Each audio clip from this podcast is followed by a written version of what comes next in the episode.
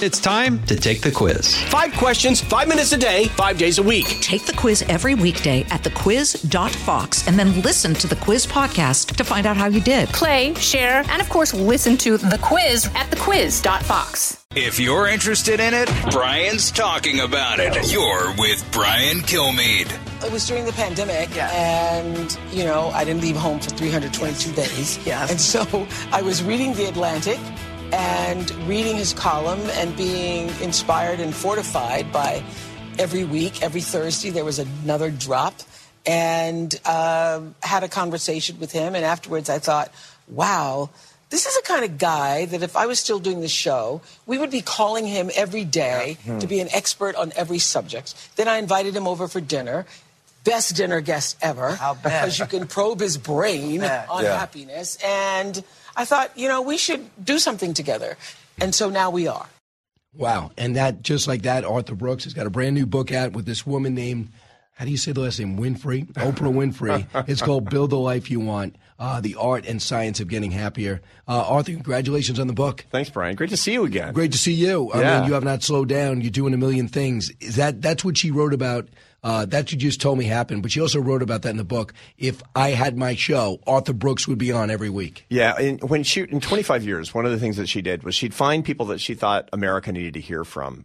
Scientists, you know, all kinds of different people that could improve your life using different ideas.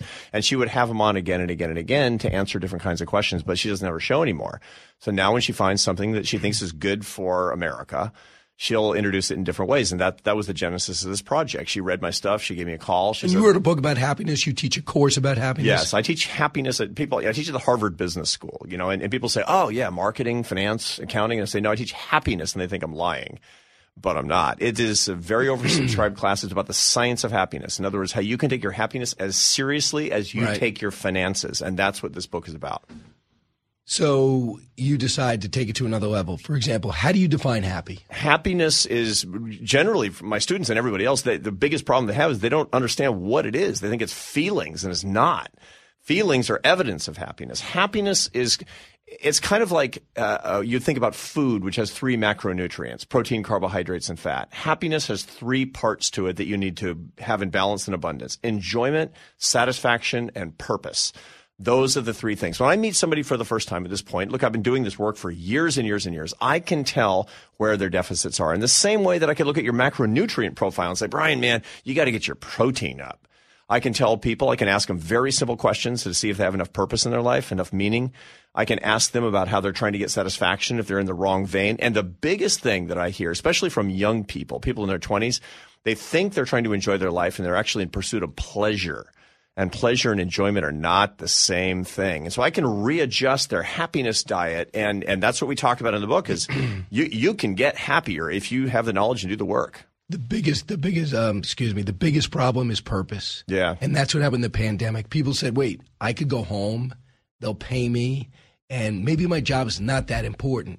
You know, do I really want to be doing this? Right. You know, and people have a lack of purpose and mission. They do. And one of the problems in America, we find that happiness has been in gradual decline for actually a long time, since the early 1990s. And one of the biggest reasons is people feel like they have less meaning in their lives. Now, the institutions of meaning in our lives are pretty easy. Our faith, our family, our real friendships, not deal friends, real friends, and serving other people through our work. But all these things are in decline. People are less likely to practice their faith. They're more likely to be estranged from their families.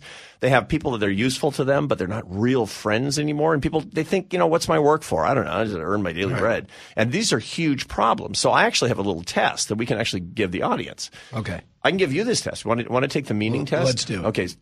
I'm going to ask you 2 questions. And you have a meaning problem if you don't have real answers to these questions. But the good news is if you don't, then you know what to look for. Okay? Question number 1. Why are you alive? Why am I alive? I think it's a nonstop mission to find out your role here. Yeah, and it's tricky, right? Right. It gets harder. Right. Second question. For what would you be willing to die today, Brian? For what? I would say family, country. Yeah. Now, I know people are listening to this. I would be willing to die. I mean, in a circumstance, if there was like a baby in the middle of a street, would I jump in front of the car and throw the kid out? I'd like to think yes. Yeah. But you think about it, it's very important to have these questions front and center for a true sense of meaning. I have three adult kids. We have kids. I mean, you're a little younger than me, but we have grown-up kids. I got 22, 20, 22, and 26. Yeah, I have 25, 23, and 20 are my kids. My 25 and 23-year-olds are both married. I'm a grandfather. Wow. Yeah, no, it's unbelievable. But my 23-year-old who's married, when he was in high school, he didn't have answers to those questions. I would ask him the question. He did. I don't know why I'm alive. Dad, I don't know why I'm alive. He was miserable. So we put him on a mission. He didn't go to college.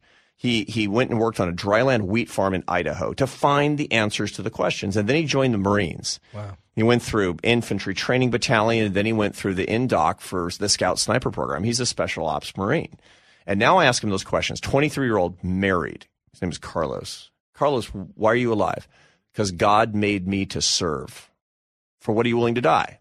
For my faith, for my family, for my fellow Marines, and for the United States of America. Right. Boom. I mean, it's like an immediate answer. And the result, he's happy. And as soon as he had those answers, he married the woman he loved. And I said, you realize that you're going to be wearing that ring in your coffin, right? He's like, of course, of course. He's faithful to it. But this is super important that we have. And America is losing its sense of meaning because we don't have those answers. You know, was key. He found out for himself. He didn't wait for his dad to tell him. Totally. And it wouldn't have mattered what I told him because I have my answers to those questions. Everybody listening to us has to have their answers to those questions.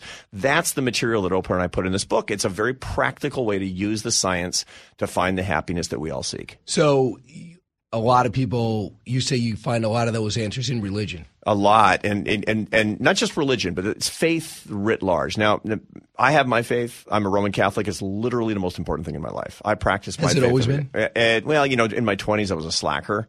But I grew up in a Christian family, and now, you know, I'm in my 50s. I go to Mass every day. I pray with my wife every day, every night. And part of the reason is because this is the way that you maintain a good marriage. The most intimate thing that you can do with your spouse, and I'm not going to say a bad thing, is to pray together.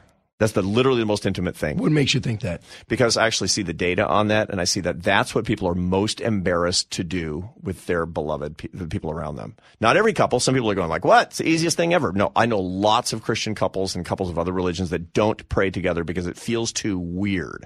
So this, if you want to have a more intimate relationship, that's it. But if you practice something in faith or spirituality or philosophy or a sense of life's transcendence and mysticism that's not traditional religion, you can get a lot of the same benefit because it makes you small and the rest of the universe big, and you need that perspective. So if you want to take the time to get a mission with your life, are you blowing up your importance too much? Well, no, it actually isn't, because you're looking for the things outside you that you're dedicating yourself to. What I recommend that, and what Oprah and I recommend in this book, is that everybody write their own personal mission statement, which is really important. For me, you know, I use science and ideas to lift people up and bring them together in bonds of happiness and love. And, you know, I have a company and I teach at the university and I have a lot of stuff going on, but it has an order of operations based on my mission. Everything I do has to follow this order: glorify God, serve others, have an adventure, make a living. In that order. Right. Making a living is last, and it's a very privileged thing, I realize. But it's super important that we keep these ideas together. And all of that stuff has to do with things outside me. And so when you look for your personal mission, you're looking for the things outside you that complete you. You're not just looking in the mirror. Well, how long did it take you to get that criteria?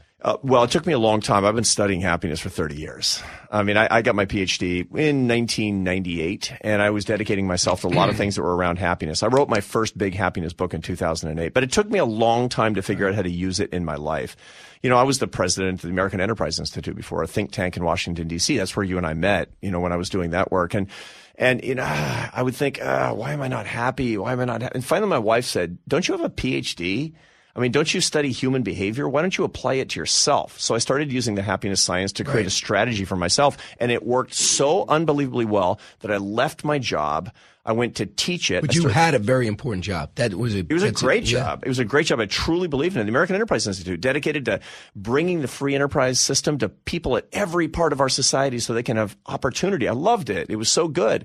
But for my own life, I needed to share these ideas of the science of happiness with other people. That was my life's work. And I didn't figure that out till I actually applied the theories to good old me. And that's what we're doing in the book, is everybody can have this information that I share with my students at Harvard. So what year did you leave AEI? 2019. So were you not happy leading up to that? Did you have moments where you were happy? For sure, like we all do. Life is a series of moments, and we have to understand that happiness is not the ultimate goal because you can't be constantly happy this side of heaven. You need bad feelings. You need negative emotions. They literally keep you alive. You need negative experience to learn and grow, but you can get happier with the right information. So the word happy is almost misdefined because you always hear this with sports. You know, let the kids play if they're happy. If it's not fun, don't do it. But part of fun and happiness is having a mission. Yeah. And as you do that, you're going to win, you're going to lose. Why are you doing it? Do you know you're upset because I lost today, but I can't wait to get back and do it again. Are you pursuing happiness? Yeah. Yeah. I'm pursuing it. Do you think that Thomas Jefferson knew the definition when he put in the Declaration of Independence? He was talking about how we would actually pursue a life fully alive on our own terms. That's really what he meant. And so when Thomas Jefferson talked about, he actually was taking that, he almost certainly was taking dictation from Benjamin Franklin. That was a Benjamin Franklin idea, the pursuit of happiness. And what that really was he did a lot of dictation. Yeah, right? Yeah, I know. He kind of cribbed most of the declaration from Virginia Declaration of Rights, and that part about happiness, he was probably listening to Benjamin Franklin. And what they were talking about was to democratize the idea that you could set up your life as you see fit and you could pursue it, even if you're riffraff. Which is like the Kilmeades and the Brookses were not like some landed gentry. They were not like on the boat coming over going, hey, can't wait to get a better country of more plentiful income redistribution. No, it was better in Ireland. Right. With Kilmeades, right? And so, but this is the thing. And what they were promising was you get here, play by the rules, work hard, personal responsibility, figure out what happiness means for you, man, and this is the place where you can pursue it. And that's what we all still need to do. It's such a beautiful thing when we understand it. When you talk to your elite students to get in there, you would assume, unless someone made up a sports scholarship that they didn't have, are they curious, as curious as this? Do you find that kids who have a lot, most likely either huge brains or big wallets, or both. Are they more, or both? Are they more apt to understand this? No. It's because this stuff doesn't come naturally. Mother Nature doesn't care if we're happy. Mother Nature has two goals for us, to survive and pass on your genes. We always think, if it feels good, do it. Like the hippies used to say at Woodstock. That's the way to ruin your life. My dad, I remember hearing that, some hippie saying that when I was a little kid. He's like, that's the end of America. Right. He was kind of right. Really? The truth of the matter is that you need to actually take the divine path, not the animal path in your life. You need to understand what's going on. You need to create a structure for your life. Look, your life is the only startup that really matters. You, Inc., and you need to be the entrepreneur, and you got to do hard things and easy things and beautiful things and fun things and things that actually create pain, and then you'll be on the path to happierness. So Arthur Brooks is in studio. He wrote a book with Oprah Winfrey. It's called Build the Life You Want, The Art and Science of Getting Happier. More with Arthur in just a moment. The book's out this week, right? Last Tuesday. It's right. It's on sale, man. Yeah. I'm pretty sure this is built to win. We're hoping so. It's doing unbelievably well. Back in a moment. Learning something new every day on The Brian Kilmeade Show. The Will Cain Show is now dropping 5 episodes a week. Join Fox & Friends weekend host Will Cain as he tackles the latest headlines from his unique perspective, along with thought-provoking interviews with leading figures and live calls from viewers and listeners. Listen wherever you download your favorite podcasts. Out of the gates and ready to go. Hey, it's Hutton Withrow. Hot Mike is here on the Outkick Network. We've got your afternoon covered with the latest sports discussion, and it's available wherever you find your audio. Daily analysis and news. He is hot. I am Mike. Actually, my name is Chad. His name is Jonathan, but you get the picture. We're going to bring it every single day. Whatever you want to call us, we'll respond to. We just want you to respond to what we're dishing out every day. And while you're here, we hope you're subscribed to the podcast. Like, subscribe, and share. You don't have any happiness sound bites, Eric, to bump in with? You don't? Okay. We are back. Arthur Brooks is here. He and Oprah Winfrey wrote this book. It's #1 in the country, right? Yeah, right now it is, yeah. It's called Build the Life You Want, The Art and Science of Getting Happier. During the pandemic, Oprah reached out because she was reading your column. Yeah. And said, I got to meet this guy. And you thought what when she called? Yeah, she said, this is Oprah Winfrey. And I said, yeah, this is Batman. No way. But it was The Voice. And it's great because, when I read a column every Thursday morning in The Atlantic called How to Build a Life. It's about happiness and the science of happiness. And it has 500,000 readers, sometimes 1 million readers, depending. You know, I've got a lot of people read the column. You don't know who. You never know if it's Oprah Winfrey reading your column. You don't know. And it's incredibly gratifying that you can touch a lot of people in different walks of life. And she has an opportunity in her career because she's so well known and she's so well respected and people listen to her that when she talks about something, it makes people interested in it. So she uses a lot of her platform to direct people's attention to beautiful things that they can use. And this was, in her opinion, something that people needed to know more about. And also, she's an example of someone with anything but a perfect upbringing. A lot of people listening to us right now say, well, if you had my background, if you had my stress, you would not be happy. Yeah, oh, totally. I mean, the whole idea is that, you know, it's the most amazing thing. And people say, well, yeah, Oprah Winfrey, of course she can write about happiness. She's a billionaire. But it's insanity. That's actually not true at all. I mean, I've met a lot of people of great net worth, and they're actually not happier. No, I get it. If you're really poor and struggling to make the rent, you can't get adequate health care. Those are unbelievable sources of anxiety. But, you know, most of the people listening to us, they're paying the rent. They're getting three squares. And the truth is a lot of them are a lot happier than billionaires. Part of the reason is because they're doing a lot of things right in their lives, in their faith, in their family, in their friendships, and in their communities, and all the things that you need, because happiness is not money. Happiness is love. But I think when you say to yourself, how do I make myself happy?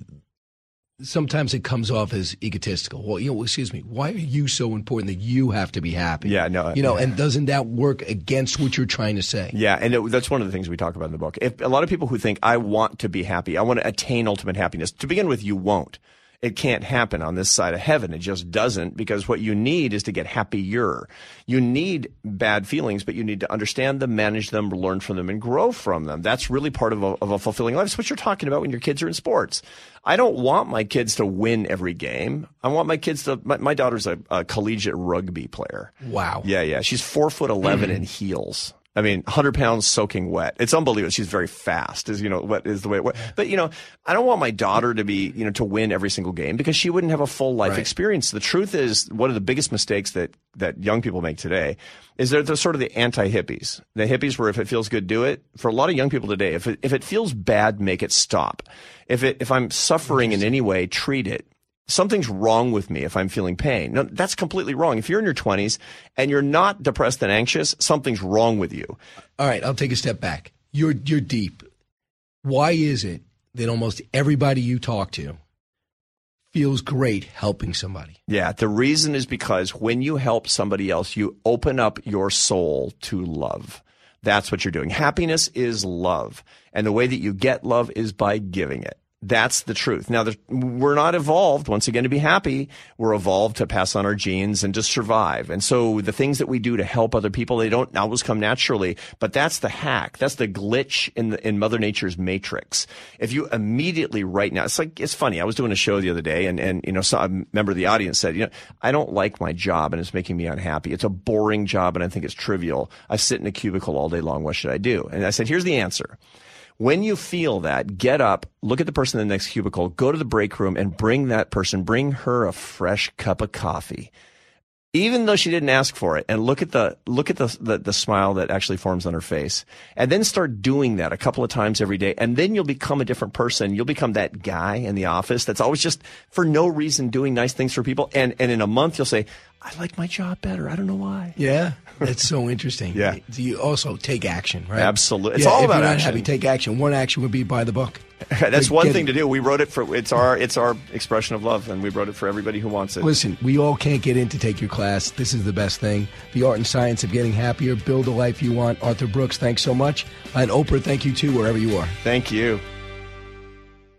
Jason in the House, the Jason Chaffetz Podcast. Dive deeper than the headlines and the party lines as I take on American life, politics, and entertainment. Subscribe now on foxnewspodcast.com or wherever you download podcasts. Listen to the show ad-free on Fox News Podcast Plus, on Apple Podcasts, Amazon Music with your Prime membership, or subscribe wherever you get your podcasts.